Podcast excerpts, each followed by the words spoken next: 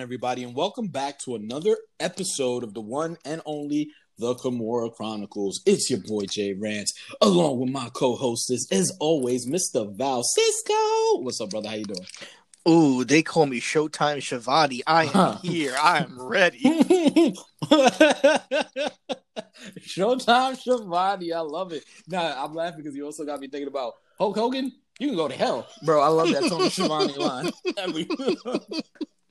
What's good, bro?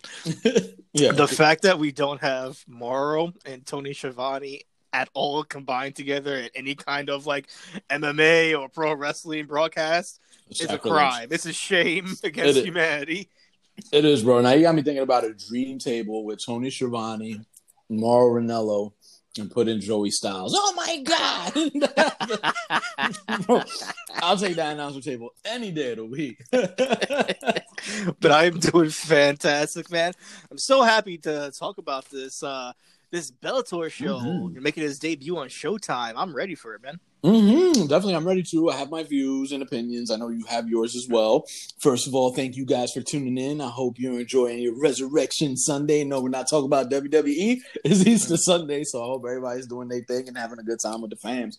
Um, as every Sunday, this is our Bellator 255 review that went um Friday. It went on Friday. I was about to say Saturday. You hear me? Because I'm so used to Saturday. But it felt good. It felt refreshing to have a fight on a weekday and just aside from the UFC. I mean, I, we love MMA, but you know, there's more federations out there. I needed a break personally from UFC, and just like you said, you know, this was their debut on Bellator. Um, I'll let you get your opinions out because I have mines, but yeah, how did you feel about the whole shebang? Their debut on Bellator, them coming back for like a few months since the pandemic. They were MIA. They came back. They debuted on Bellator on Friday night. How did you feel? So I was excited. I've been excited since you know we found out that they were going to debut on Showtime, and it was going to be on Showtime Sports, and you know the history and the um the credentials that Showtime gives Mhm. Bellator now to make it feel like a big, big time MMA company. Like I felt that it felt like a homecoming almost. Mm. Um, hell, this event you know started off like a homecoming. Like we're back on Showtime. They showed stills of Ronda Rousey and Gegard and King Mo and Dan Henderson knocking out Fedor. And just the legacy that what was Strike Force, even though they couldn't say the name Strike Force, Mhm. they were just giving you the knowledge of what Showtime has given you, what stars they have built, and what they're gonna do henceforth with Bellator and Showtime. So I was excited for that. Um, but I will say that um, I feel like they were half in, half out. And if that makes sense, I feel like that they they could have went harder. They could have aesthetically they could have went harder. Mhm. Um, I feel like they were just a tad bit all over the place. Um, with maybe the announce team, with maybe bringing out fighters and giving you those previews as well too during the show, with the little cutoff broadcast team as well too, doing little pre and post interviews as well too during the show. That kind of took me away, but maybe it's because I'm so used to the UFC format that I'm just ready for the next fight, the next fight, and the next Mhm. fight. That this right here was breaking things a tad bit more. So maybe that's just me. Maybe my my my viewing experience has to adapt to Bellator on Showtime, so that way I can enjoy it a little bit better. But I had my issues with it. Well, how did you feel? Mhm. I mean that just to, since we're talking about that, the little break and the pause in between, I really didn't mind that because I feel that I enjoy that over if you're looking at a UFC event on ESPN. Mind you, you pay for the subscription on a fight night. Why do I get standby waiting for a commercial? You know what I'm saying? Give me some filler. so I guess this is their filler. So that's refreshing for me as opposed to just seeing that blue screen stand by waiting for a commercial, which pisses me the hell off because that really blows my mood as opposed to at least give me some commentary, some little stats, some little upcoming fighters and stuff like that. I'm all with it. So it keeps me, you know, intrigued and it makes the event go by a lot faster. Um, but I definitely do feel you in the sense where, and I don't want to say that YouTube hurt them because I think the YouTube did a favor for people that didn't have Showtime, you know, because this is a whole package you've got to add to your already cable provider and your service. Mhm. So I don't think that hurt them. What I think it was for me, at least, they kind of hurt themselves when you know this is Showtime. This is you know you got boxing, you have the Strike Force history. You you you got some big guns that have been on Showtime. You have to bring the big guns, Scott Coker. And I'm not talking about card, just like you said. I'm talking about arena. Bro, I got the same, you know, uh Mohegan Sun feel vibes, and I'm like, okay, you're not doing nothing visually different. You're not Mhm. giving me nothing over the edge, over the top. You're not giving me nothing Showtime, Strike Force feels. You're not giving me. I mean, they're not trying to be Strike Force, of course, but you're not giving me anything to say. We're back after like let's say a year almost, and this is our debut on Showtime. We're here. We're making our stand. We're about to come for UFC's neck. I didn't get that. Yeah, I I really think didn't get that. Yeah. I think what was hurting me the most was like, um, you could definitely see it from the entrances. They felt so lackluster. hmm Um, just the the fighter by themselves, and I get it. You Yeah. want to focus on the fighter themselves. This is the draw right here, right? But there's something that's special about a fighter coming out with their camp, coming out Mhm. with their camp logos, their flag, and just feeling like in unison as a group, we made it here together. This is the hard work we all put in together. Now Mhm. we're to go forward. I felt it was almost kind of pro wrestling ish, and I, I'm like, I get it, I, I, I totally get it, but I feel like that was bothering me a tad bit. And two more things: the sound quality. I feel the sound quality for, let's say, music. Mhm. Or in general, was a little all over the place. There were some people that had like entrance music that were that was fading back and forth. It Mhm. was either too loud or too low. Um, I remember specifically with Pitbull's entrance music, which was weird as hell. It was a then- bunch of like Pitbull's gargling while like the national anthem was playing. yeah, the- yo, I didn't even hear the pit bulls. I was just like, yo, my son's so militant right now, bro. oh, you didn't hear the Pitbulls? I mean, Nah. like it was not even in sync. It was like That's great. I was like, what the hell I'm about is to go this? check that now. I gotta go check that. That's great. And the last point, man, I, I don't know what the contract is, so you could correct me if I'm wrong, but um, I thought that we were going to get Mike Goldberg and Mauro as a broadcast team. I, I I felt like that would have been such a great like tandem together, um, especially on Showtime. You would have had that. You would have brought the UFC fans with the familiarity of, of Goldberg's voice, and then of course the Showtime fans with with Mauro's voice because he does Showtime boxing as well too. So I feel like that would have been a great mashup. And I get it; they're trying to groom Big John for that announcer role, but I don't know, man. I just wasn't feeling Big John in this whatsoever. But that's my personal opinion, though. Well, you're gonna have to get used to Big John, brother, because Goldberg and the broadcast team they parted ways. Like, Uh, okay, yeah. that's what it was. I haven't bothered to read the article. I was a little bit upset about it, but you know, I haven't bothered to read the article. Um, boo, shame on me, right? But um, so we're gonna get John McCarthy. I guess that's what it is. I guess they want to roll the John McCarthy route, like you said. But um, Mauro was golden. Mauro did such a phenomenal job, and it felt good to hear him once again on the booth, bro. So um, yeah, we're gonna say that. No, that was it. Oh, so I don't know. So let's just jump right into this event.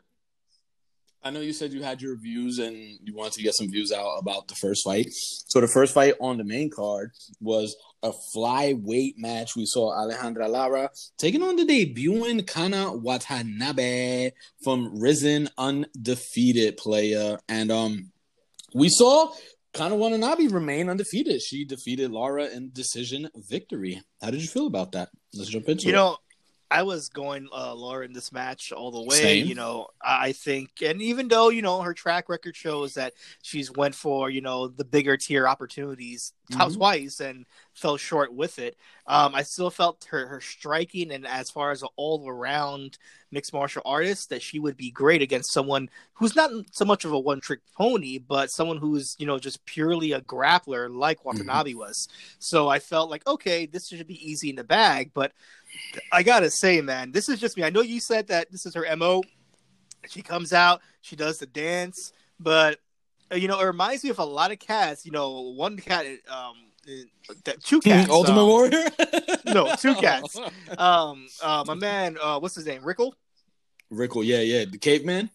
Caveman elaborate entrances you know but also he would expend a lot of energy with these entrances as well too that he looked a little tired before even the fight would start. So him as well as my man tom lawlor was another one that would be running around the ring multiple times before the fight even starts just to get the fans excited which i appreciate. I love it. That's such a showmanship right there. That is professional wrestling embodied right here which is hilarious because now he's a pro wrestler Mm-hmm. But um, you know, I just look at it. I'm like, man, like you know, Laura, like you're doing all this, you know, dancing. It's cute. It's nice. You know, this is the first fight on Showtime. We haven't seen a fight since 2013 in MMA on Showtime. So it's been a long time. That that that card, I believe, was uh, if I if I oh that was the Marquardt versus um Saffiedine fight. If you want to believe that one, look at that right there. That's A long time Pull- ago, welterweight. I'm pulling out fucking rabbits from the hat with that. 2013. So as far as like this being the premiere fight to show on Showtime,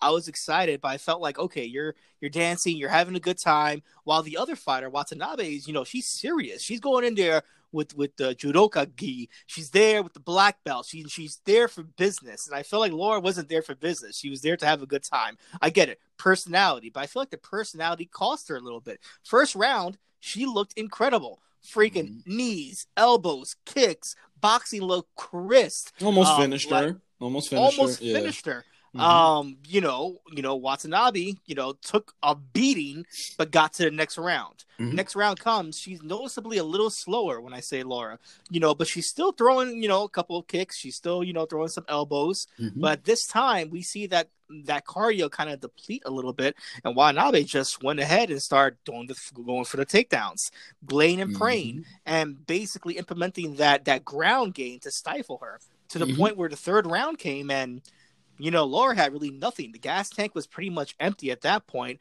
and she was imposing her will on um on Laura. hmm I agree with you. Um, but just to act, uh, you know, just like because we spoke about it off the podcast, you know, and my dad kind of found it weird as well too.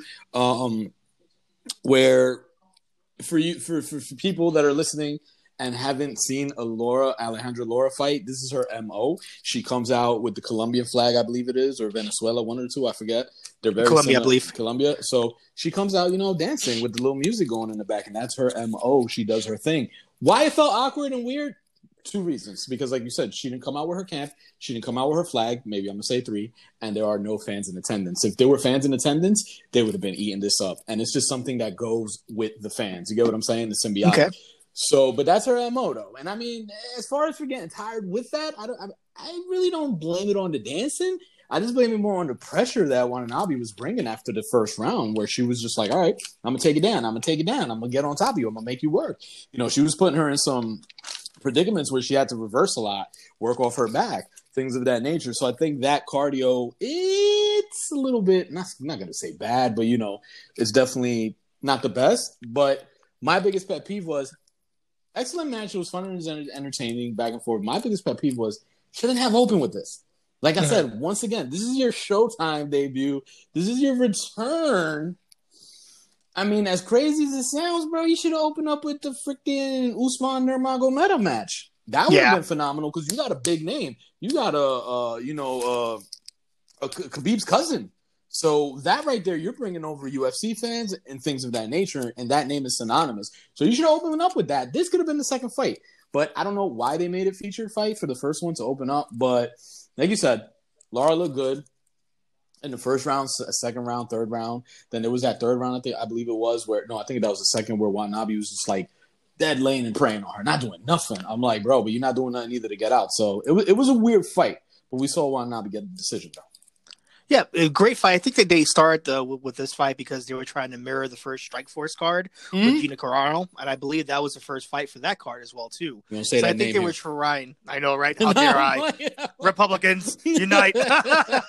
um, but basically, uh, we we missed some Yeah. Cara Dune over here. Oh, we. Um, but uh, you know, uh, yeah, I agree with you. I felt well. Uh, I agree and then I don't agree because I feel like you know, had we gone that that finished in the first round, we would have been singing a different song. I think we would have been like, oh, definitely, you know, she's gonna be, you know, huge. It's good. It's a great look for for Bellator, but you know, Watanabe rained on that parade right there. She went down and Mhm. she stifled her the best way as possible. Yeah, bro. I mean, I get you. Yeah, I, if if it would have ended in the first round, I'd have been like, okay, great opening card, but the way it played out just wasn't. And I mean, rightfully so. You know, Lara is a title contender. She was supposed to, you know, kind of be thrown in the mix if she would have had a dominant performance. And like you said, this was her match to win because you got Watanabe debuting. Well, officially in the sense where she's now full time with Bellator. Mhm. So this is for you to win, bro. This is for you to be like, all right, you're not coming up in here getting that win off of me. So she won everything in my opinion, bro. Watanabe and Lara mm, kind of dropped a little bit down the totem pole, but that's the match that we got. I don't feel like it was the best opener in my opinion, but Yeah. decent on the match, uh, nonetheless. So let's just jump into the second card. The second card was at second card. You hear me? Second fight. there was two cards that night. I'll be cracking myself up. Yo, I'm so... I can't right now. Second fight of the night was at lightweight, where we saw Usman Nurmagomedov make his debut, 12 and 0 against a very game Mike Hamill. It was at lightweight, and we saw Usman Nurmagomedov pick up the decision win over, like I said, a game Mike Hamill, bro. First of all, it is crazy to see a you know a Nurmagomedov that's just like allergic to wrestling. He has the wrestling credentials. Yeah, this dude, he says he has the wrestling credentials. I believe it because you know that camp out there, they're nothing but wrestlers, and they just maul you for a living. And his first love was Muay Thai, and we saw it on display, bro. He just picked Matt Hamill apart, and like you said, the jab is coming back in the MMA sport, bro. Like he just kept peppering him with that jab. Hamill had no answer. Hamill was game. He was a bloody mess. The Crimson Mask, bro. It was it was a great match, and it was a good, refreshing, um, you know, to get away from that Khabib name. I feel like he's kind of trying to do that. You get what I'm saying? Like trying to separate himself because he even said it. Why I chose Bellator over UFC. He said they already have a bunch over there. They don't have none on Bellator, so I want to be the first one. So Yeah. walk us through this match. No, yeah, yeah. I think you said it uh, perfectly. You know, Usman is is such a a breath of fresh air when it comes to that to that to that lineage of the eagle. And you know, you even look at his body type as well too, compared to Khabib. Like Khabib is a tank. Like you know, he's a short tank that, that his body frame is specifically a wrestler. You see that, like you know, and we talk about you know cardio, cardio, cardio. Uh, you know, there's two different types of cardio. There's you know a wrestling cardio, which you could be on the floor taking somebody down and having unlimited energy, continuously dragging somebody to deep waters. And then you have the framework and the cardio like Usman, which is a little bit more slender, but you know, heavy on the hands and heavy on the legs. You saw that on display. This guy was a kickboxing Muay Thai machine. The leg kicks, the the the switch kicks was beautiful. The question mark kick was lovely. There's about three times he hit a question mark kick that I absolutely love. That's one of my favorite kicks to look at. Donald Cerrone does it perfectly, and Usman was doing it great as well too. So you know, Mike Hamill, you know, he was game. He wasn't like a bad Mhm. opponent. It wasn't like a a horrible decision loss, but at the same time, you know, the, the, there's levels to this game, and Usman showed the levels of where you know that last name, that prestigious last name holds. Yeah, I feel you, man. His technique on the feet, it was just beautiful, bro. And like you said for Mike Hamill, I don't want to show too much. I mean, I, of course, we got to show love to uh, Usman, but I mean, Mike Hamill, he's had some interesting matches, and I think he's beaten uh, Adam Borics. I would have to check, and Adam Borics is a beast in the lightweight division Yeah. of Bellator. So the dude is game, but it's just like you said, there's levels to this, and if you come out that that Eagle camp, bro, you know, it's you're just a whole different beast. So, um. Mhm. The display was beautiful. The striking was beautiful. Like I said, this dude was a crimson mask by the end. He still had the swag to put the shades on with the little, you know, things up the nose holding the bleeding. But I mean, it, it was a great match. I want to see what this dude does in Bellator. I'm not gonna get too ahead of myself because you know, any given Saturday, Friday. But I'm definitely looking forward to what the future holds with Usman, man. Definitely, definitely. I, you know, he has a lot of upside, especially in this promotion. The only thing that I can say is, uh, I wouldn't say a, a tough battle or a longer road to the title is that that lightweight division is so tight right now. Just like the featherweight division, those are the premier divisions when it comes to Bellator right now because they have a wealth of talent. Not just like you know grizzled veterans like the heavyweight and the and the light heavyweight division is, but a lot of young talent that they're so young, like in their 20s, like 23, 22, 24, that they could they could take a loss and come back a year later and be champion because they they're so young and they have so much time on their hands to prepare for the next fight. And you know, I, I just feel like that that division is so rich with talent, young talent right now that that it's going to be a battle to see who's going to be to the top of that division by the end of the year or next year. Ooh, it's so rich. I love it. Um, Mhm. but I agree with you. So now that Bellator is, I guess you can say legit. right? Because now they got rankings. yeah, now they have rankings. now they have rankings, so now I guess we can consider them legit. Out of like, they didn't drop the lightweight rankings, no, right? No, if I'm not mistaken, they only dropped featherweight, light heavyweight, and welterweight in the women's. So that kind of sucks. But anyways, um, what's a name that you can see for Usman as the second test in Bellator? Uh that, that that's very difficult right now because of the fact that there's a lot there's a lot of switching involved right now. Mhm. You know, um, ugh, that, it's I couldn't I couldn't throw one at one at you right now in Bellator at least. Um, you know, I've heard rumblings um, back and forth that the main eventer that um, I don't want to go too far into the main event, but Sanchez was flirting with the idea of going to um, lightweight just to see how he would fare up there because he has fought in lightweight division before. Mhm. Uh, I'm not saying that that's the fight to go to, but you know. Just around that level right there, competition. I think Usman is ready for at least a top ten or at least a top seven opponent. Hmm, I agree. I agree. That's a big name. Um, slow and steady. Uh, I would like to see a Brandon um, Girtz. I think that's a good name right there. Yeah, there you Maybe go. a Brent Primus along those lines. Hell, uh, even a Ben Henderson. I know he's high up there, but bro, I think like you said, the caliber of fighter that he displayed on Friday, bro, Mhm. we can mix up a Ben Henderson with him. So um, definitely those are some people that I would like to see. Slow and steady, the burn. Khabib undefeated as the coach, 4 0 in 2021. So let's see what's next for Usman. But we move into, Ooh. yeah. I got some uh some news for the uh, divisions rankings so far. Mhm. So, so we got Brett as number one, of course, Patricky number 2 Mhm. Um, um, I'm gonna probably botch Ooh, this name, but Yamauchi, Yamauchi. Yamauchi, Why? Why? Did, Yamauchi, You're taking me back? It sounds like uchi Uchiwali. Uchiwari, Yama- Coyote Yamauchi.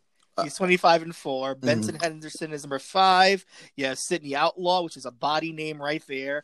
Myles Jury.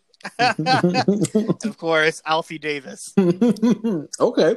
Um. Yeah, because I I didn't see those lightweight rankings, but I mean, mm, okay, okay, interesting, definitely. But thank you for that little bit of caveats. Um. So yeah, bro. Uh. Next fight was at heavyweight. Bro, this should have been the opener. This should have been the opener. It should have, bro. It should with the bad blood that this fight had. It should definitely been the opener, bro. Because if you saw the weigh-ins, these dudes just wanted to get at each other in the weigh-ins. So we got Yes, to they did. The next match was at heavyweight. We got Tyrell Fortune take on Jack May. Yes. and we just saw a mauling. We saw Tyrell Fortune pick up the TKO win over Jack May in the heavyweight division. Jack May it keeps on rolling, brother. Um, like I said, these dudes have bad blood because their first match when they fought ended in a no contest because of a nut shot. So that carried over. And we saw a little bit of the bad blood at the weigh-ins and blah blah blah, the bad mountain. So they finally get in the cage. I'll let you have it, but this is my thing. You finally get in the cage, right? I mean, maybe this is just me, but I'm an old school cat. Um, kind of takes me back to Thiago Silva versus Richard Evans, where Richard Evans was talking hella smack. Oh, I'm gonna fuck you up, boy. Let's go. And then you wrestled the whole match. Kind of got Yeah. those vibes, bro. I got those vibes. We do know Tyrell Fortune is a wrestler. For anybody out there marketing, Lauba is a wrestler, he's a collegiate wrestler. I get it. But if you have a rivalry, a bad blood with a man, don't you want to put a great caveat and a stamp on it and knock him the fuck out instead of just sitting there with a TKO? Okay, yeah, it was a TKO. He did had to get pulled off. I understand it. But the fashion, the manner, everything that was involved in this fight, and then for you to act like Peter Yang, hold up your fist and scream, yeah, yeah. And you didn't do a good job. Even Twitter MMA said it. I saw a few tweets saying, bro, don't get hype. like that was nothing. So I, I don't know. It was just weird. It kind of threw off the vibes, but dominant match though. Eh, dominant match, and of course, I think the match was originally supposed to be Tyrell and Mitrione. Mitrione, yeah. Mitrione pulled out. I didn't get why he pulled out. I wasn't sure if it was COVID related or anything he was, else he was related. about to get his ass beat. That's why. Pretty much. That's- but um, well, then again, you know, Mitrione has good stand up. So you know, compared to you know Tyrell, in my opinion, um, I think you make excellent points because had this match been just a stand-up affair, even da- uh, I was gonna say Dan Burley, yeah, which is old, did make an way, appearance, bro. I see. he made an appearance. Yeah, I was like, yo, bro, God is getting older. I'm just getting that old. Like, my man Big John was saying that in the stand-up department, you know, Jack May probably would have won that Yeah. fight.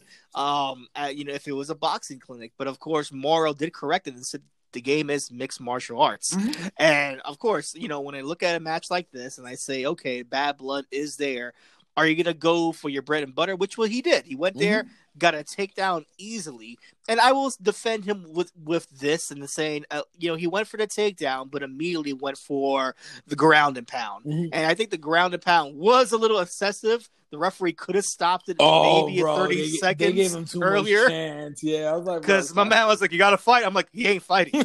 he ain't. He ain't doing nothing. you won't see a dead body. Pretty much. Um, the bad blood even happened after the match because you know May was saying that he was getting shots in the back of the head and things of that nature. Mhm. Um, so I still feel like there's a lot of bad blood there. Yeah. Um, depends on where these two end up a year from now. We could probably see a gr- grudge match if that was warranted. Um, but my man did get dominated. Your boy needs to work on his wrestling skills and his his his his Oh. scrambling skills because anybody who had a swarm of punches like that at least would have just done some kicks like get away, you know, stop it, move around. But no, he was just taking punches like they were gonna like like he like he was um like oh don't worry, I'll absorb all this. The round will end and we'll see what happens. No, sir, you need to defend yourself edu- uh, in an educated manner.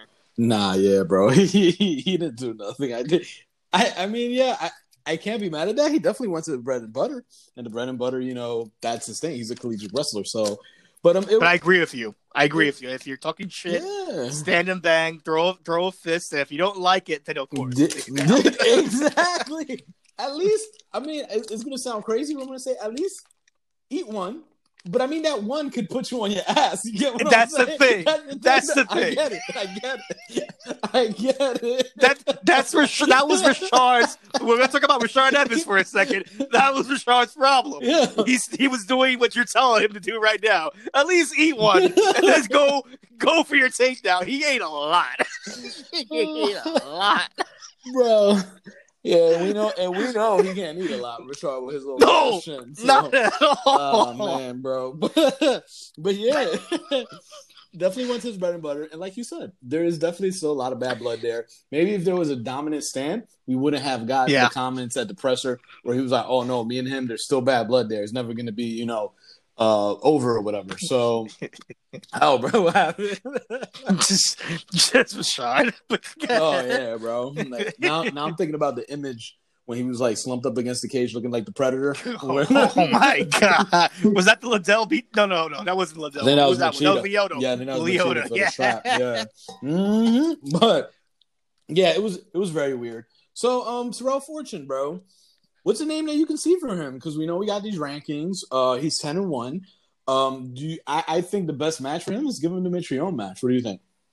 Yeah, yeah. Go back to the Mitrione match. You know that that's a fun match to go to. Um, you know, it's it's not. There's a lot of older fighters in that division, Yeah. which is a little tough to see right now. But if you want to throw some people out there, um, let's see here. Get the Matt Mitrione. Um, Um Timothy Johnson, is he booked for anything? Timothy Johnson is not. Actually, he no, he is not booked for anything. Timothy Johnson's a name. I think that's good for him. Um, a person that's that's uh, that's still in kind of the mix, if you will, because he's technically still contracted in Bellator, um, which it still makes sense, and I feel like it's a fun match that you could put on these Showtime shows. Mhm. I know you probably don't agree with it because your boy probably wouldn't last, but Mhm. hey, it's a it will be a wrestling match, right? Uh, essentially, this would be a wrestling match. Mhm. So your boy Jake Hager. Bro, I was gonna say that. Hell yeah, I, I would be with that. I ain't gonna mind. Because you don't have to worry about throwing fists. It's all about grinding to that Mhm. match. We would see who's the best wrestler in that one. Yeah, that would that would be straight like one when you know collegiate status one. That's it. but actually, before I thought about the Mitrione, I thought about that. I think that's a good match for um Fortune as well, and I think it's a good match for Hager because, like you said, they would. I mean, they both got great wrestling. Let's be honest. It, it would Yeah. have to actually force them to strike, but I think one would try to impose their will, and I think Fortune probably didn't want the lunchboxes with Hager, bro, because we seen Hager and he got heart, bro, after that last match. Bro, that's what I'm saying, man. Like Mhm. my man could take like elbows and still keep on going. Mhm. Uh, we haven't seen him since. It's been a year since we've seen him, essentially. Um, and yeah, he's doing some stuff in wrestling. He's still in the AW, and I get it. You know, you got you got an easy ride with that when he barely wrestles, and when he does wrestle, it's like a quick match. Um, bad. I don't know. I don't know. like, where what, do you see? Do you? We talked about this on the last time when we saw Hager fight, but do you feel that that match really solidified that you know what MMA might not be my thing? Mm, yeah, I think it did. I think that's why you haven't seen him since that last match. And I trying to, I'm trying to remember the opponent because if you look at the caliber of opponent, uh, Hager looked very bad. But I, like I said, he did have heart. But it's just once you start getting to the upper echelon, uh, and I'm not saying Tyrell Fortune's upper echelon, but he is a step up definitely from his last opponent. So it, it, I feel that it kind of showed where maybe MMA is not my thing. Maybe let me just stick out to the wrestling come over here eventually once in a while, but we haven't seen him in a while, so maybe he's really thinking about it. And yeah, man, I don't know. He just he looked very he showed heart, but just very weird. Maybe it was a little stamp and said like, ah, I'm not doing this. Brandon Calton, that was the guy. Brand, all I have is the image in my head, and bro, Brandon, Col- dude, midway for that match, I was like, "Yo, Brandon Calton, I'm on the bandwagon. Let's go." Bro, we were all like that. We were like, you know what? Beat the shit out of Hager. Keep on going. Do your thing, I was like, do the damn thing, Calton, bro. one, one would argue that he actually won the match, but Bro, I, I, we thought he did. exactly.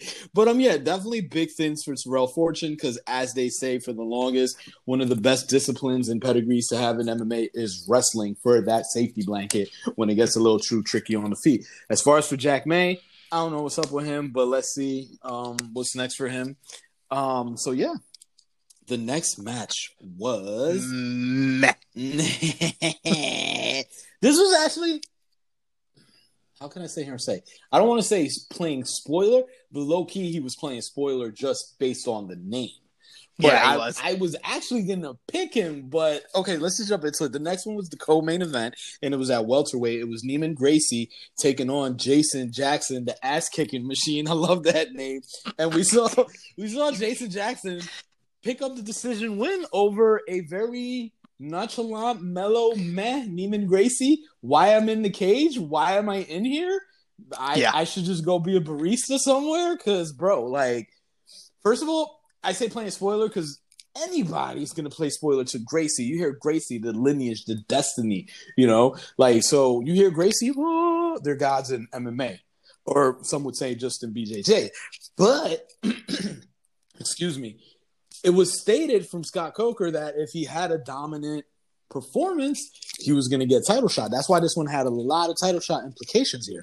Um, so, bro, it was just the opposite. Like at one point of the match, we just see Jason Jackson getting up in that ass, throwing him down, taking him down. I'm like, wait, what's going on here? We know Jason Jackson's a big beast, a strong dude. I was actually, I was actually gonna pick him, but I said I'm gonna go Gracie just in case it goes to the ground. You know, it's a Gracie. Uh, you know, I drank the Kool Aid. So, um, even doing reversals, I'm like, wait, who's the Gracie here? This is crazy because you had Neiman on top, and then you had Jason Jackson just reversing, working from the bottom, looking phenomenal, playing spoiler, bro, making Neiman look bad. Neiman, I don't know if he just wanted to paycheck. I don't know what was in his head. Even your man Jason Jackson picked up the decision when injured because when they um went to the ground up against the Yeah, cage, his eye. yeah, he scraped his eye like some cheese grater shit on the cage and you saw it visibly. His lids were swollen. So he he bro, it, it was very meh. I'm happy for Jason Jackson. I think if Neiman was gonna get title shot off of this, bro, Jackson obligado, as we say, you know, mandatory title shot for Jackson, bro. How do you feel? Yeah, I agree as well too. I, I feel like this was a a nonchalant um, display from Gracie. And you know what? I can say that for every Gracie fight that I've seen, uh, especially professional fights. Um, not to say that the original UFC with Royce Gracie wasn't professional, but you know, it's, it's, it's such a departure for where we are right now that I feel like the last credible Gracie that we saw that actually had a mixed martial art match was um was Renzo. Um, mm-hmm. That was really from Pride and maybe his his short time in the UFC as well too. But that was the last, I guess, battle tested Gracie because he had some kind of name power and some kind of wins under his belt as well too. But man, the Gracie name has kind of fell short, you know, over the last ten years. Even though my man was on a ten and one, now ten and two, you know, it, it, it's I don't know what it is. I think a lot of times they coast on that last name yeah. and they win these fights, and a lot of these fights are decision or submission wins, which is cute and all. But at the end of the day, there's only so much more you you can coast on the last name before it's just like, meh, okay. You're you were your family once was great, but what are you doing now? What what's gonna happen? I think the age old joke is, what, when's the next Gracie gonna rise to prominence? And that's never happened. Yeah, you're right. We haven't seen the Gracie name be that dominant in quite some time. And I feel like Neiman was supposed to be that torchbearer. And rightfully so. I believe he got disowned after this match. Um, not to take not, yeah, not to take nothing away from Jason Jackson, because this is the dude that dominated and stuffed Benson with the takedown and you know wallop Benson for like three rounds or uh yeah, it was a three round fight. Yeah. He walloped Benson. So that's what I'm saying. This dude is a monster and I will never I was gonna pick him, like I said, bro, but I went Neiman. But yeah, no, I feel you. It's a name. It's kind of crazy because we're living in a world where now the the the Nurmago Nurmagomedovs are becoming that dynasty as the Gracies were once. You know, so yeah. um, like patching the torch, bro, is always a, a new up and comer. But um, I'm unimpressed with Neiman. After this, you were talking about Jay Hager, kind of like is MMA my thing. Neiman should think about is MMA my thing because you're right. You're right. A lot of his performances are very nonchalant. But um, yeah, man, Jason Jackson, I believe he deserves a title shot. And if Scott Coker does not give that dude a title shot, I'm sorry, bro. Your man's a racist. I'll say it. I don't know. I, I, w- I wouldn't say. I wouldn't say it because although like he he he stumped Gracie, like I, I wanted something a little bit more. Yes, he had the injury, and that does put, take into a lot of effect right there. But do I feel like he can completely beat Douglas Lima? I'm not too sure. Um, do I even feel like the number one contender, you know, Michael Page, can he beat Douglas Lima? I'm not too sure either. Um, I would let those boys scrap right there. Yeah, you're right. Douglas Lima is on another level. Some people would say that Douglas Lima is probably the best welterweight outside of UFC besides Kamaru Usman right now in the world. Yeah. So I yeah. I do agree with you a thousand percent. Will Jason Jackson beat a Douglas Lima? I, I'm gonna say a strong maybe. I'm gonna say a strong maybe because, bro, there's something about Jason Jackson. I don't know if it's heart. I don't know if it's just like being that underdog. But he goes in there and just makes people just kind of he plays spoiler, you know. So he's he's just a beast, bro. I think it's that strength, and I think I can see him using that strength and you know putting up against Douglas Lima a little bit, bro, and possibly beat him. Yeah, I'm not. I wouldn't be surprised. I don't know. I mean, I you know it was a little bit harsh for me to say that. The listener, I'm joking. You know how we do here. Don't get offended. No. Don't cancel I, culture. there, there's a lot of people right now that I feel like because you know before this he was looking at it like a like a hot number six, you know, in the rankings yeah. for the welterweight division. So that, it's a okay. huge jump. Yeah, it's a huge ahead. jump. Go ahead. Yeah. But you know, um, your boy, what's his name? Um, uh, Armo Armosov. Mm-hmm. He, he's he's running like a 25 and, and, and 0 streak right now. Like my man is undefeated with 25 wins. That's a huge streak right there. If if not Michael Page, I would definitely do that fight right there. All right, so we got Mm, okay, so number four is booked. Logan Storley. I apologize, bro, for that little tangent. That was um, great. That was great. Logan Storley is booked. He's actually fighting at oh, fifty. You can go ahead. yeah. so done. So yeah, Logan Storley's uh, Storley's actually booked. That's is that Brock Lesnar's protege? Logan Storley. I think so. Yeah. Right? Okay, so yeah, he's booked. I think he's fighting at two fifty eight. Neiman was number three. Jason Jackson definitely moving up. Um, boom, boom, boom. Yeah, bro. I mean, okay, yeah, I feel you. Twenty five and zero. Oh, uh, Amosov, Amosov. Uh, yeah, Michael Page is a beast, bro. That's Venom, right? Yeah, yeah. He, that's the dude that cracked um Cyborg Santos skull, right? Yes. Yeah, that dude is a fucking problem. So, Um, yeah, bro, definitely. Yeah, I say Jason Jackson versus Venom Page, bro. That would be a phenomenal match. That would Yeah, be. That would yeah. be. You're right. After that, um, oh, and um, Homasi too. Homasi's booked or no? Because I think Homasi No. made a jump. Homasi can Uh, jump. yes, bro, yeah. he is. He's booked, Oh, he's booked against Paul Daley at 257. Oh yeah, because they have that bad blood. Yeah, they rebooked it. Yeah, which is Paul Daley's last fight. For the listeners that don't know, that's Paul Daley's last fight because he's going to retire because of the weight cut. We've always known he had weight cut issues. So, um, but yeah, okay, yeah, cool. Definitely do that. Venom Page versus Jason Jackson, bro. I am all for that, honestly. Um, but yeah, nothing but big things for Jason Jackson as well. Neiman Gracie definitely, you know, go back, see what you want to do, bro. Fight, fighting that fighting spirit. Maybe drink some Modelo's, bro, because you don't got that fighting spirit, brother. but yeah, so that was the co-main event, and now on to the main event, which was a featherweight championship match, and it also was a featherweight Grand Prix semifinal, and the winner would get into the finals to take on another beast of a man, AJ McKee. It was Pitbull taking on Emmanuel Sanchez, and this is the second time they fought. The first time, of course, you know, Pitbull going over. He went over once again. And um, we saw Pitbull pick up the decision, uh, excuse me, decision, deci- very decisively. so, like, we saw, we saw him pick up the submission win in the first round over Emmanuel Sanchez. Um, bro, this just solidifies that this is probably the best featherweight in the world. Because after this, he just made a. He holds almost every Bellator record, bro, right now. Yeah. Um, we have that on the page. You guys can go check that out if you want.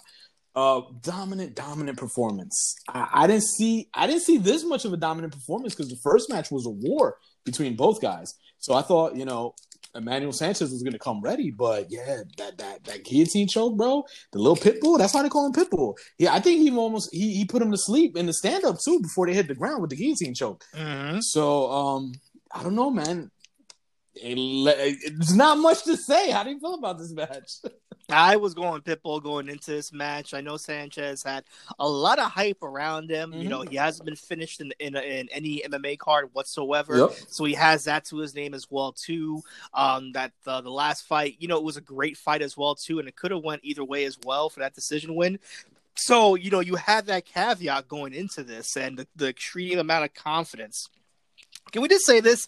How AJ was getting sunned in- the little broadcasting booth by my man Josh Thompson and yeah. I forget what her what her name is, but you Hmm. know, um, you know, they were like, "Oh, don't get too comfortable up here. You know, don't steal our jobs."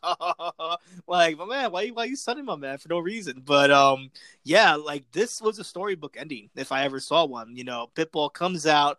You know, they get into a little exchange. You know, the takedown happens. He basically grabs the the the, the head while being taken down, which I thought that's what hurt him too. I feel like you drive somebody's head straight down to the mat, they're gonna have a couple of screws loose, and then the the choke, the guillotine Mhm. choke, wrapped him around as tight as possible. Of course, my man didn't tap, but he did pass out. It is a legitimate finish, and he passed out with the quickness. This wasn't that's that's what I felt like with the drop. The drop could have hurt him as well too, um, because he passed out very fast. Um, not even a scramble after that. He just locked it in and then just went limp. So, you know, very, very, very technically sound from Pitbull's performance right here. He goes on to the finals with AJ. They're gonna have a scramble for the title, not Mhm. just for the title, but for the Grand Prix prize, one million dollars. That's a Mhm. storybook ending right there for both for, for these two main eventers. Yeah, definitely agree with you, bro. Because AJ McKee is a stud. This is going to be a phenomenal matchup.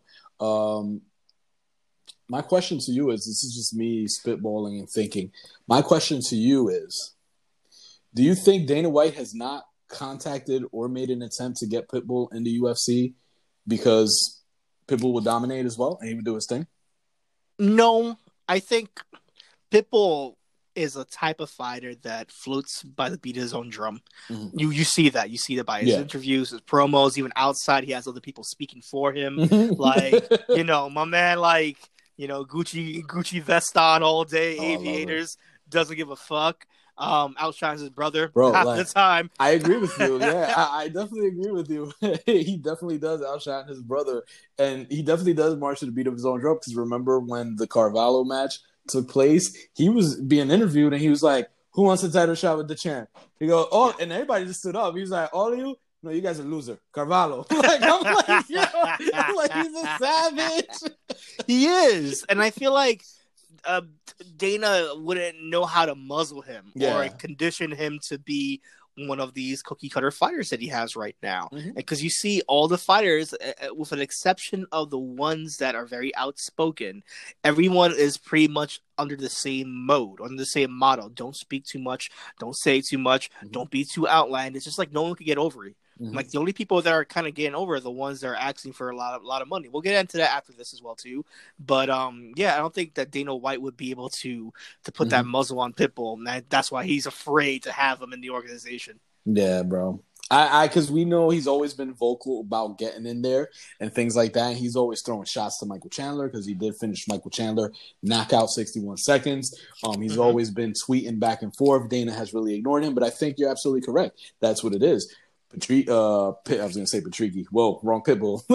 Patricio is, you know, he's just marches to the beat of his own drum. He does his own thing, and he doesn't like. Uh, yeah, I'll say this, not to interrupt you though. I'm sorry for that, No. but let's say Chandler does win the title. Mhm.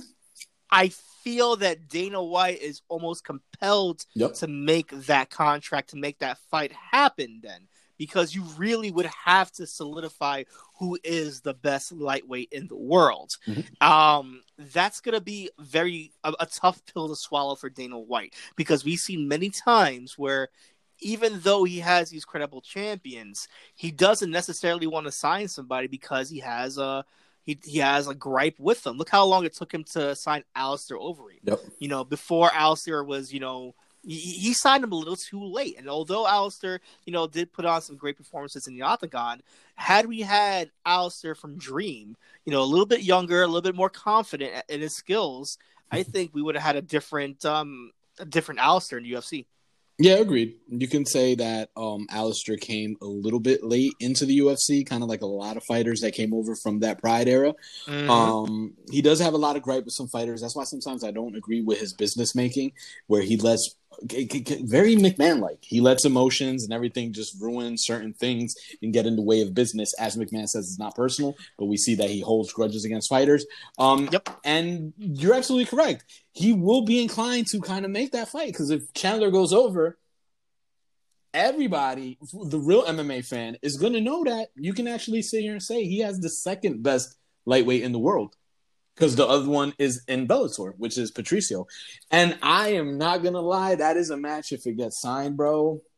South Park meme splooge all over, bro. like, Yeah, I- I, think I, I think we'll we'll be inclined to pay the money to go there. Hell I think yeah. we'll go to that one. Yeah. I think that would be phenomenal. And if he's a smart businessman, because every smart businessman, sometimes you got to put your gripe aside and make that money, bro. If this this is only if he beats uh well it's for the featherweight but this is only if he beats McKee uh McKee. Yeah McKee. Um he has to keep that going. You know what I'm saying? So but yeah definitely it's gonna be an interesting matchup in the finals. I would like to see that. You know uh 262 is gonna be interesting. Oliveira Chandler for the vacant strap. Um, which, bro, I love Oliveira, but I can see Chandler pushing it, pulling it off. So, Yeah. um, but yeah, that was the Bellator 255. It was a good event. Very meh. Still got old vibes. I didn't get Showtime vibes, but it was good nonetheless. We saw a lot of records being established in the main event. We saw some dominant stars for the future, etc. You were gonna add a caveat? Oh, the little stare down between McKee and Oh, yeah, uh, Pitbull as well too. Yeah, the little That trash. was good. Yeah, that, that, I, I always like those stare downs. Those stare downs was pretty cool. You saw them talk trash. Nobody back down. I did love Pitbull continuing to trash talking in the presser, saying he's scared. He's scared. I know that boy is scared. So um, definitely looking forward to that match, bro. Bellator is back. I hope you guys enjoyed it. I freaking enjoyed it, and it's back next week. We got Bader Machida too, and that fight Hmm. card looks phenomenal, bro. We got Bader Machida in the main event for the light heavyweight Grand Prix, the opening uh first round. Then we got Liz Carmouche, the veteran, taking on the debuting Vanessa Porto over. So hyped for that. yeah, bro. I'm excited for that as well. Um, then we got Adam Borics versus Jamie Kennedy, Jeremy, excuse me. And I feel like there's another one. Oh yeah, we got Kazinga- yeah, we got the Cat Zingano versus Olivia Parker. Yeah, so looking forward to that. Phenomenal, phenomenal fight card. You guys should check that out. Um, but yeah, that was our review. I know you said you wanted to talk about a little bit of the moolah. What you want to talk about the Jon Jones situation? I do. I do. Fifty mil. yeah, I do, man, because I feel like I understand it though. Like I, I in, in some ways, I understand it. Like um, and this is where okay, what's really getting in the way of this fight right now? Is it ego? Is he actually asking for too much? What's actually happening here? Because if you want to look at the rankings and how we how we continuously talk about that rankings shouldn't matter, then yeah, Derrick Lewis by all accounts should be the number one contender, right? Um, now, if you're looking at just big money feels, like big fight feels, that super fight feeling that would pack a stadium if it could, then possibly, and I say that with all due respect, possibly um Ngannou and Jones would do that. But why I say possibly is this. I've been a Jon Jones fan since he's debuted. I and I love myself myself some Jon Jones. I will always say that. But I do not and it is no disrespect to the fighter whatsoever, but I do not see people coming out in like in thousands for a Jon Jones match. I think throughout his career, even as a main eventer, selling pay per views, I think the lore has always been the Jon Jones rivalry, but mm-hmm. not Jon Jones, the fighter himself. When you know, when you look at, I think the last hyped Jon Jones match that I was like, okay, people are coming out for this. Uh, and no disrespect, was probably Machida or probably um even the Shogun, his debut one, because it's such a clash of styles. It's so different. But other than that, I feel like yeah, dominant wins, but it doesn't it, it doesn't um, equate to the money of people spending to come out and see you. You know, he's asking for 50 million. That's of course that's Conor McGregor money. My man gets like 100 million for fights, but you have countries coming out for this man. You have people flocking from Ireland, taking plane trips from Ireland down to the U.S. just to see my man land a punch or two. And you don't have that demographic unfortunately Jon Jones. Like you don't have like people coming out from like from different areas of the united states saying i came to see Jon Jones. I think um Ngannou has that right now. Mm hmm has a whole nation on his back you know in carrying that. And i think that equates to to box office sales right there to to office sales. But jones never had that. And maybe his out outside the octagon antics didn't help either. But even if we didn't hear about Jon Jones going crazy in New Mexico with cocaine in his fucking desk popping, yes. you know, like as much as we think that's hilarious, some people might be turned off with that. And you know what? Yeah. He, the, his antics probably turned off a lot of people mm-hmm. um, looking at him as a main eventer. Mm-hmm. I'm sorry, but that's how I feel about it. So I understand mm-hmm. why he wants that 50 mil, but I understand completely why he's not going to get it. Mm-hmm. There's a lot of what's going on here. Um, first of all, I, you said it beautifully because this is coming from a Jon Jones fan, coming from you.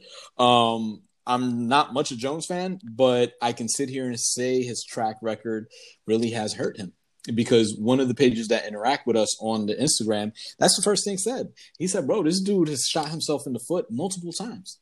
His track record has hurt him. If let's just say we're not talking about be holier and thou, you know, and uh, and everything like, but you've done a lot of stuff that people outside the octagon see that, and bro, that that just rubs people the wrong way. Remember, you put a woman that was uh pregnant at Pregos. risk yeah yep. at risk so that's something that's gonna rub a lot of people the wrong way you out here in, in new mexico wilding taking bumps popping off in the road with your gun out the window like what are you doing now? I mean, definitely, I'm not saying be holy, but if you know he would have had a different outside of the octagon antics, he could have probably got close to the, to Conor McGregor money. Because regardless of his controversy, remember this this was the moneymaker for UFC back then. Jon Jones, Johnny Bones, everybody was on him.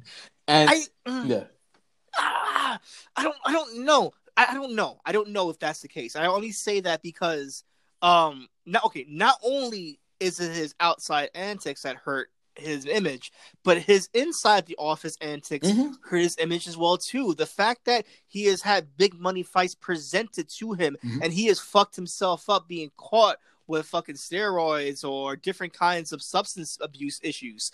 That his fights are canceled. Like I want to say, Hmm. twenty percent of his career has been canceled. It's- Canceled fights. I, I agree. His image also, as well, maybe within the company has hurt him because he, I, I see him always get Brian Stann vibes. Brian Stann tries. yeah. Brian Stann tries to be the most beautiful guy, eloquent on the camera, but he's a fucking prick, you know. And that's what you get. And we got Jones. Remember, hey, hey, Dick, you there? like, But I think I think that that helped him. That helped him. You know what? He embraced the full heel and he got the game.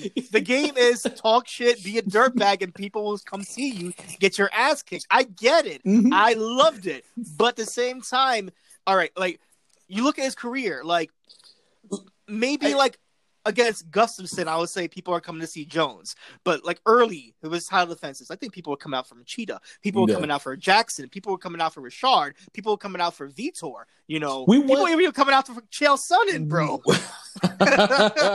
Everybody come out for Chill Sonnen, bro. I mean, we went to the presser for UFC 128 when he took on Mhm. Shogun. We went to the Radio City Music Hall. Um, you're right. I mean, I feel that's when maybe the ball started rolling towards Jon Jones because we were there. We saw he pulled more fans to his side as Mhm. opposed to Rua. You know where um you saw. I, I feel that at that moment we started seeing the shift because Rua the dude from Pride. He even had his brother, bro, Mauricio, with him, and they didn't do nothing. Once they said, "All right, the fighters are going to sign autographs," you ran to the Joe side. Everybody went over there. I'm like, "All right, I'm gonna try to get Shogun's autograph." You get what I'm saying? so that's when I started seeing the change. But I feel I get you. This is also a guy that hasn't finished a fight in two years. You know that his last finish was 2018. So I mean, he's not the same dude. Uh, we had somebody coming at my neck respectfully, which I fucking enjoy. We went back and forth respectfully. Um, he's not the same dude. You're not gonna pull 50 mil. To me, I'm looking at it this way. Maybe he's close to retiring. You get what I'm saying? I feel that if he wants a big payday like this, there's something in his head tinkering and going off that, all right, I'm just probably gonna hang it up. I'm gonna see how my heavyweight career goes. Also, I want 50 mil because Ngannou is probably gonna knock my fucking head off. So I want to be safe as well if I get injured possibly from this fight. Because bros, he devastated and crushed Stipe. But um, I, I agree with you. McGregor and Ngannou have the same vibes because you saw that picture of Cameroon, that video where everybody was out there. The whole country was just like frozen for him under the canopy, watching him win the strap. So there's two, it's two difference. You're not gonna get the 50 mil. You're not gonna get 25 mil. You know, five mil.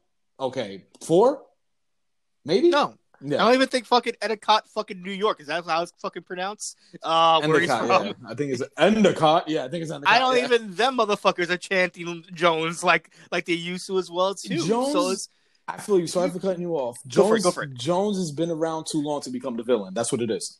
He's been Yeah. around for too long to become the villain. He was a, a, a, a beloved figure, and I will still sit here and say, and I will vouch that this dude puts asses in the seats, right reason or the wrong reason. But he's just been around for too long, and his antics that he became the villain. That's all it is. hmm Uh, you know, if if I was Jones right now, if I wanted to play the game right to get paid, like like you're saying, like if if if, if he's possibly thinking about retirement, and I need to make a stamp, get paid, and get out. Bro, you need to be working with Dana and Ngannou saying, "Yo, we need to make this Africa Yeah. card happen. Like, Hell we yeah. need to put us as the main event. Go to like South Africa because they have one of the biggest soccer stadiums imaginable Mhm. um, put asses in seats right then and there. Have Kamaru Usman as a co-main event is there as well too. Hell, have your All boy three. Colby Covington there Bro. as talking shit to everyone. That'll drive everybody in seats. Talk yeah. that big money. Speak to Dana White because that's all he wants to hear. He wants. He's like, "Vince McMahon, how are you gonna make me money?" Well, okay, bet this is how we're gonna do it. Bro. That should be that should be the the rumble, and uh, it, it- you should get that, bro. You should have Jon Jones versus Ngannou, Usman versus Covington two, Adesanya versus Whittaker two. That right Yeah. there, bro, dude. And in Africa, bro, like you said, South Africa, wherever you want to do it, bro.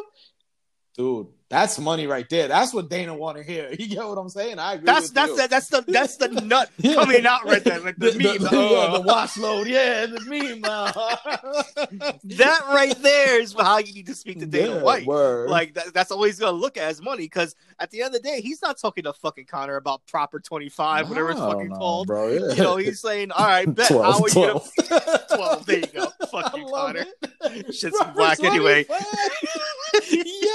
yes, that is a hashtag. I'm sorry, but have you tried it? This one, yeah, I Aw. tried. It fucking sucks. Fuck that shit. Oh, tough. Um, That's why he sold it. fuck- Yeah, straight up. Fuck out of here. No, he Conor comes in and he and he says, "Okay, this is why he picks and chooses certain matches because he knows what kind of fan base he's gonna bring into the audience." I understand Conor as much as we hate the fact that Poirier is choosing this Conor match over the lightweight title.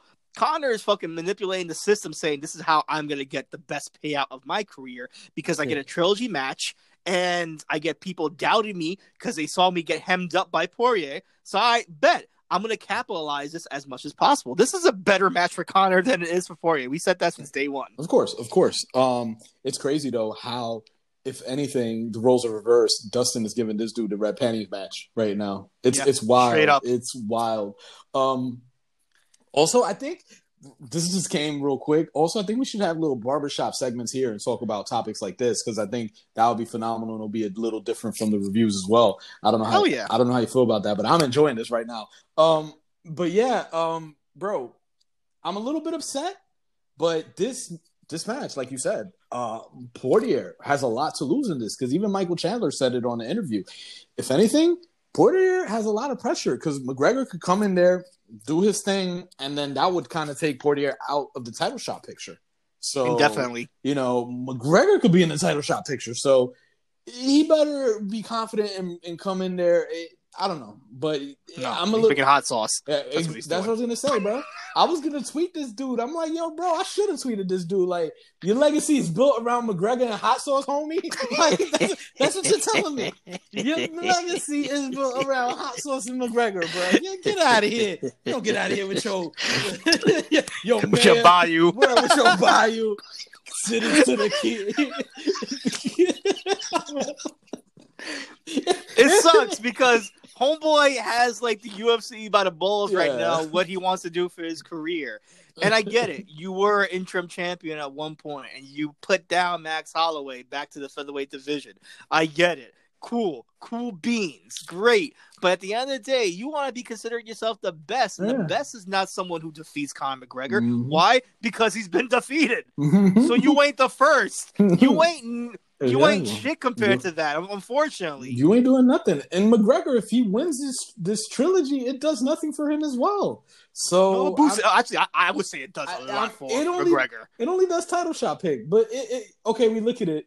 You get the trilogy. What what's to come out of this besides the title shot? I don't want to see Diaz McGregor again. I don't want to see I- nothing else. Come on. I think it's more so the fan base feeling confident on on Conor McGregor's image because right now his image is a little broken right now, and I think in order for him to have that Conor McGregor image, because that image shows Mhm. leverage, not just I MMA. No, But I, I, feel you because he's in the Ronda Rousey position. The same thing. Yes, That's why Ronda very Rousey. much so. Yeah, that's why Ronda, Ronda Rousey, Rousey. That's why Ronda Rousey hung it up, or I don't know if Dana got in her ear because image hurts. It's just not in the octagon. It's overall marketing wise Yeah. and everything, movies, uh, deals, sponsorships. So I agree with you a thousand percent. Proper twenty five. Proper. I was like, he sold it, bro. That shit was trash. But no, speaking about money, and this is why we definitely got to do some barbershop type segments. Speaking about money, I don't know if you heard about it. I was reading an article. Interesting article. We have Vettori versus Holland coming up this week as well, which is UFC Vegas 23, which also is a big night because it's the first night that we're going to get the Venum debut on a UFC because Reebok is done for. Um, but this is where it gets a little interesting because I didn't know this, and I was reading the article. Venum, when, when, with the exception of Venum, I, I believe it was I don't remember what year it was, but I think in 2016 it split into two Venums. And I didn't know that. You got the Venum out here, but then you also got Venum Brazil, and that's a Huh. whole different company, yeah. And you know, this is debuting. this Saturday, and I was reading the article, and the owner of Venum Brazil said, if the UFC wants to host events in my country, you're gonna have to strike a deal with me because there's two different Venums. It's not the Venum you have. Out here is Venum Brazil. And he said he doesn't want to cause problems. He just wants to strike a deal. And if anything, he said he's for the business and just, you know, because he's a, he, like you said, a money man, you know, they're smart. So, but they haven't called him. They haven't contacted him. They haven't said nothing to him. He said, I called him a few times to discuss a deal, strike a deal. I don't want no problems. I want to do this as easy as possible. And he says, I'm still waiting to hear from them. How do you feel about that, bro? Because I didn't know about that. That was news to me. And will this kind of, you know, we know Brazil is the hotbed of MMA for like the over the last decade. Can this possibly play a little, you know, scenario in them going to Brazil? Whew, okay, let's see. So many things to hit right now. Um, first thing, the fact that this Vettori fight's happening this this Saturday, stupid, stupid, stupid, stupid. Word, we got mania. this I, I I know like wrestling is very niche to a lot of people still to this day, but wrestling has never been as hot as it has since the '90s right now. Yep. With with it being on every single channel imaginable these days, but the fact that WrestleMania is almost on par with the Super Bowl when it comes to buys and ticket sales and just fanfare. Casual people watch WrestleMania because it's there. Yeah. You have Peacock there as well You- too. Will probably give it for free. it's a holiday. You can sit here and say WrestleMania is a holiday because Straight up. when it's WrestleMania weekend, everybody knows. Like you said, even wrestling fans, people that are not wrestling fans, oh, it's WrestleMania weekend. I'm gonna watch it. Yeah, Yeah, straight up. Like, and if it was NXT, like a takeover, I would understand that. Then you had you could compete a little bit more. But no, no, you're not gonna fucking put a show like this, which is not an impressive fucking showing right now for the UFC. This is a very light card, in my opinion. This could have been a beautiful Wednesday card, Yep. and I think we would have been just fine for Wednesday card. You could have competed with NXT's Takeover on USA Network. It would have been a little bit of a ratings war, but that's fun. that's Also- okay. It's safe. Also, he could have competed with one championship because one championship is this Wednesday as well. look at that. That could have been something right there as well too. Mhm. Um, a little bit smarter in the business plan right there. I think he's just banking on people don't like wrestling, so they'll watch my shit, which is stupid, Um, stupid, stupid, stupid. But I digress. We'll try our best to catch that card as well too. Um, but stupid idea, man. Yeah. Um, but the the you know when it comes to the Venum deal, it's I'll say it like this: I don't think Dana White's gonna budge. I think Mhm. they're they're he's just because one promoter out there and one businessman out there Mhm. has maybe some pull with certain areas or stadiums or venues. Mhm. Um, right now, I don't even think Dana White is looking to go to Brazil right now to to just have an event. I Mhm. think he's so focused on what he can do for the United States at least, and have like the biggest events right now, with which he's doing in Jacksonville for the first one, um, and focusing on that. If it does come down to where everything is safe and we're out there and we could travel again, go to Brazil and frolic and play down in then in Sao Paulo or Rio, then cool. Brasilia. I will say this Mm. for every person that says no, there is about a million people that will say yes. Mhm. So I, I, I highly doubt that this business plan that this my man from Venum Brazil is gonna make a dent in the day of Dana White whatsoever. He'll still implement this plan and say, okay, um, you have pool in Rio, we'll just go to Sao Paulo. We'll just go to the stadium there. Fuck it. No, I mean, I don't. I don't think it's specifically spot. I think you're absolutely correct. You have to take the pan. Uh, why do I? You see, I joked around once and I said pandemia, and I've been stuck on ooh, the pandemia. I can now. I can't get over it. The pandemic. There you go. Um, I think it's overall Brazil, bro. No matter where, like Hmm. if Venum cannot show up in Brazil because Venum Brazil is you know Venum out there, and I, I do agree with you. This is a time where Dana's kind of like we'll cross that bridge when we get there. Right now, I'm Yeah. not going nowhere because right now we can't frolic across the country freely. So that's in the back burner. Maybe that's why he hasn't got the call. Um, but I also do feel like he's not losing sleep over just one person. He'll probably sit here and say, "Hell, fuck it, I can't go to Brazil, so I'm gonna go to I, I don't know my geographical map. I'm probably gonna go to Costa Rica and host the shit right on the border just to hit you Yeah. over the head. You get what I'm It's like, saying? my, none, none of my champions are Brazilian besides Amanda Nunes anyway, and she doesn't even want to go to fucking Brazil herself. exactly. He'll host that shit like on the Mason Dixon line. like, yo. She over there living her best life in California right now, raising kids. Word. She ain't going back to Brazil. Uh, This ain't going back to Brazil no time. So, but I just found it kind of interesting because I did not know it was there was two uh, Venum companies, and I was like, oh, okay, maybe this can be problematic, maybe. But I think it's like you said, he will cross that bridge when he gets there. So, um, but yeah, we have uh, fight week coming up. We have three events. We got the bro. It's actually a hectic for combat sports because, like you said, we got the takeover. We got WrestleMania. We got AEW. We got you know one. You know what's one thing that's gonna be a little tricky though. Mm-hmm. Um, and I just don't know how this goes when it flows to the gaming world, but you look at the UFC, you know, undisputed, undisputed. Look at me, um, Yes. UFC. I, I missed the undisputed games. Undisputed UFC, were the best. EA. Yeah, They were the games. They were the best games. But EA uh, UFC four has Reebok written all over it, Mhm. from the from from the apparel to Yep. to the ring itself. I just don't see them doing a huge update to erase all that, No. unless they will, which would be hilarious. I, that rock and roll. But I just don't know how how that works right now. Yeah. Are they going to still promote this game, knowing that they're promoting Reebok, which they're not under contract anymore? Are they automatically just going to pull a Madden and say, "Oh, here's a new game, October, guys here"? they probably will do that. Like, here's a new game. It, it would be a big patch. It would be a big rework because you would have to, you know, structure codes and stuff like that. But I guarantee you, I guarantee you, they will sit here and hit you with the microtransactions for the Venum apparel. And try, not, bro, I'm almost hundred percent sure you want Venum, so that way we won't get hit with Reebok. We're gonna give you microtransaction Venum gear. I bet you, bro. Oof. Yeah, so it, it's gonna be tricky. Can it be done? It can. It can be done, but it's gonna take a while. But I think they would do a new game rather than freaking, um, you know, doing something like that. So Yeah, it's gonna it's, it's gonna be very weird now. But um, I, I'm looking forward to this week, bro. And I'm not gonna front. I'm looking forward to some wrestling. Shout out to Will Ospreay, motherfucking Kingpin. He got the strap. but, uh, oh hell yeah! but yeah, bro. So that was fight week. You know, MMA has three events. We got the Bader Machida 2. We got the one debuting in the States, not actually physically, but on the airtime on TNT. So now I'm looking forward to that. We got Demetrious Johnson taking on um this guy. I forgot for the strap. I forgot his name. I'm terrible. Eddie Alvarez is going to be on that card as well. So that looks good. And then we got the Marvin Vettori versus Kevin Holland, which it's gonna be exciting times, bro, for MMA and wrestling. I ain't gonna lie to you. I'm looking forward to that NXT takeover. I ain't gonna hold you. It's a busy, it's, it's, it's a busy week for us. Yeah. It's a busy ass week for us. I ain't gonna hold you. But yeah, so this draws the podcast to an end. Um, we hope you guys enjoyed it. And since we're talking about wrestling and we we we dropping bombs and names and we talk about WrestleMania, if people want to talk about wrestling, where can they find you talking about wrestling, brother?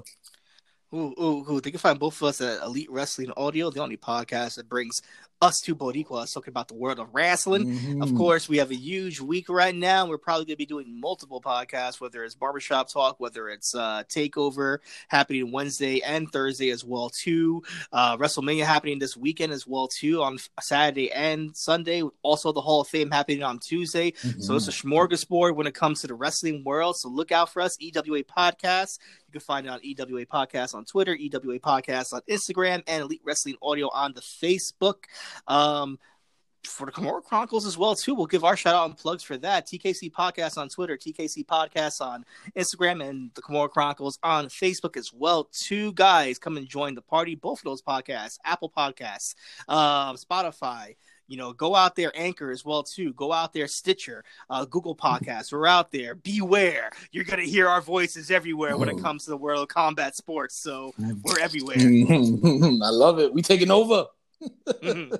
Ooh, and then for me myself, um, Lucha Val Cisco on Instagram, Lucha Val Cisco on Twitter. If you want to pick a fight at me, tell me how uh, it wasn't a stupid move for the UFC to do it on the WrestleMania weekend.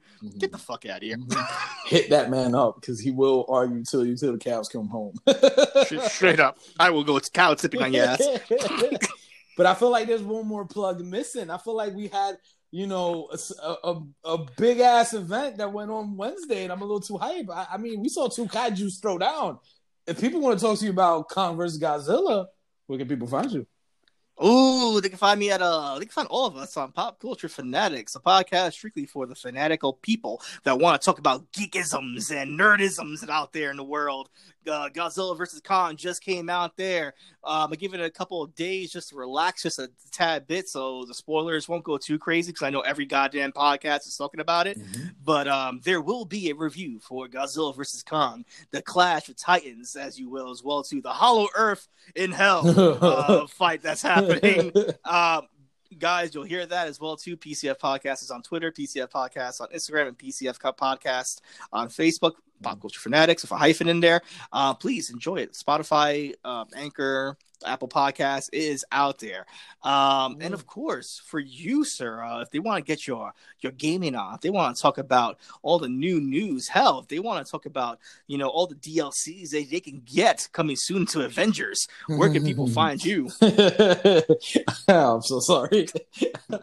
yeah, no, because I'm thinking about um crazy. I'm thinking about bro. Uh, since we talk about PCF, I'm thinking about that last episode of Falcon and Winter Soldier. So yeah, Mm. um, but yeah, if you guys like the video game talks, which your boy's about to deep dive into a new game because a new game kind of grasped me by the gonads last night, which I downloaded a demo, which I have not done in years. But um, yeah, y'all can find me at lag underscore switching because I keep forgetting underscore lag switching. That's on Instagram, and that podcast is on Spotify and Apple. You know, I ain't a big dog like a boy Val right here. I ain't all over the world. So can, can you drop a hint what Oh. that game was? yeah, my bad. The game Uh, was the suspense was killing me. The game was it came out of left field because I seen it, but I wasn't really interested in it. But I played it. Outrider. That game is phenomenal. Ooh. Yeah, I played it, and I'm like, I must get this, and I must deep dive into this game. If Outrider is um, it kind of plays like Gears of War. It's kind of like Gears of War meets um Destiny in a certain way. So it's it's it's different, but it's it, it feels familiar but different at the same time. So that's pretty fucking dope right now. Um, you know, they just landed on a planet called Enoch, which I love the name. And basically, there's these alien storms called the Anomaly that just give people powers, which create them into altars. And then you get to ch- uh, choose classes. You got like the Pyromancer, the Technomancer, the Devastator, and um, I forgot which is the one with uh, Quantum Time. You know, your boy went Devastator because I fucks with the tanks. So, um, but yeah, bro, it, it, it's phenomenal, man. So I'm gonna deep dive into that. Dude, Yeah. we we got to get into that, man, because I want to talk about um, you know, the Empire Sin game, Yeah. and I want to talk about Star Wars Squadron because I played that this weekend as well too. Oh, you played it? Yes. Yes. All right. So yeah, we could definitely set up a little barbershop talk for lag switching. Um, but yeah, definitely that's right there. You guys can check that out if you love video games. Um, also, if you guys want to talk to me personally, like you want to get at my neck, disagree with what I said, or you want to agree with what I said, or you just want to flat out tell me to shut the hell up, y'all can hit me up at, or if you want to talk to my hero, because my hero is life, baby. yes. if y'all want to talk to my hero, hit me up at my Instagram and my Twitter. It is Sun Eater UA. That is all together, and that's my plug. If y'all want to talk to me personally, you know, I'm always down to make some new friends. What's up? I don't bite, but um, yeah. So I hope you guys have fun. That was the podcast. Um, looking forward to just doing the next one, bro. It's gonna be hectic, man. It's gonna be hectic, but it's fun as hell. We do it for you guys. Interact with us, subscribe, rate, leave us some notes right here, some audio messages. I'm all over the place right now, but yeah, definitely do this for you guys, and I hope you had a great time, brother.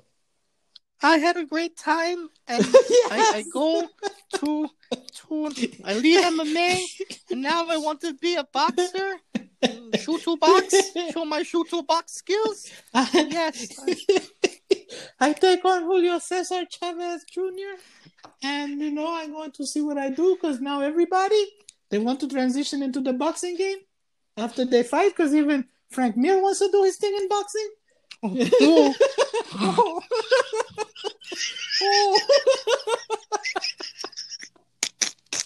oh man, we'll wrap it up here, guys. We hope you enjoyed it. That was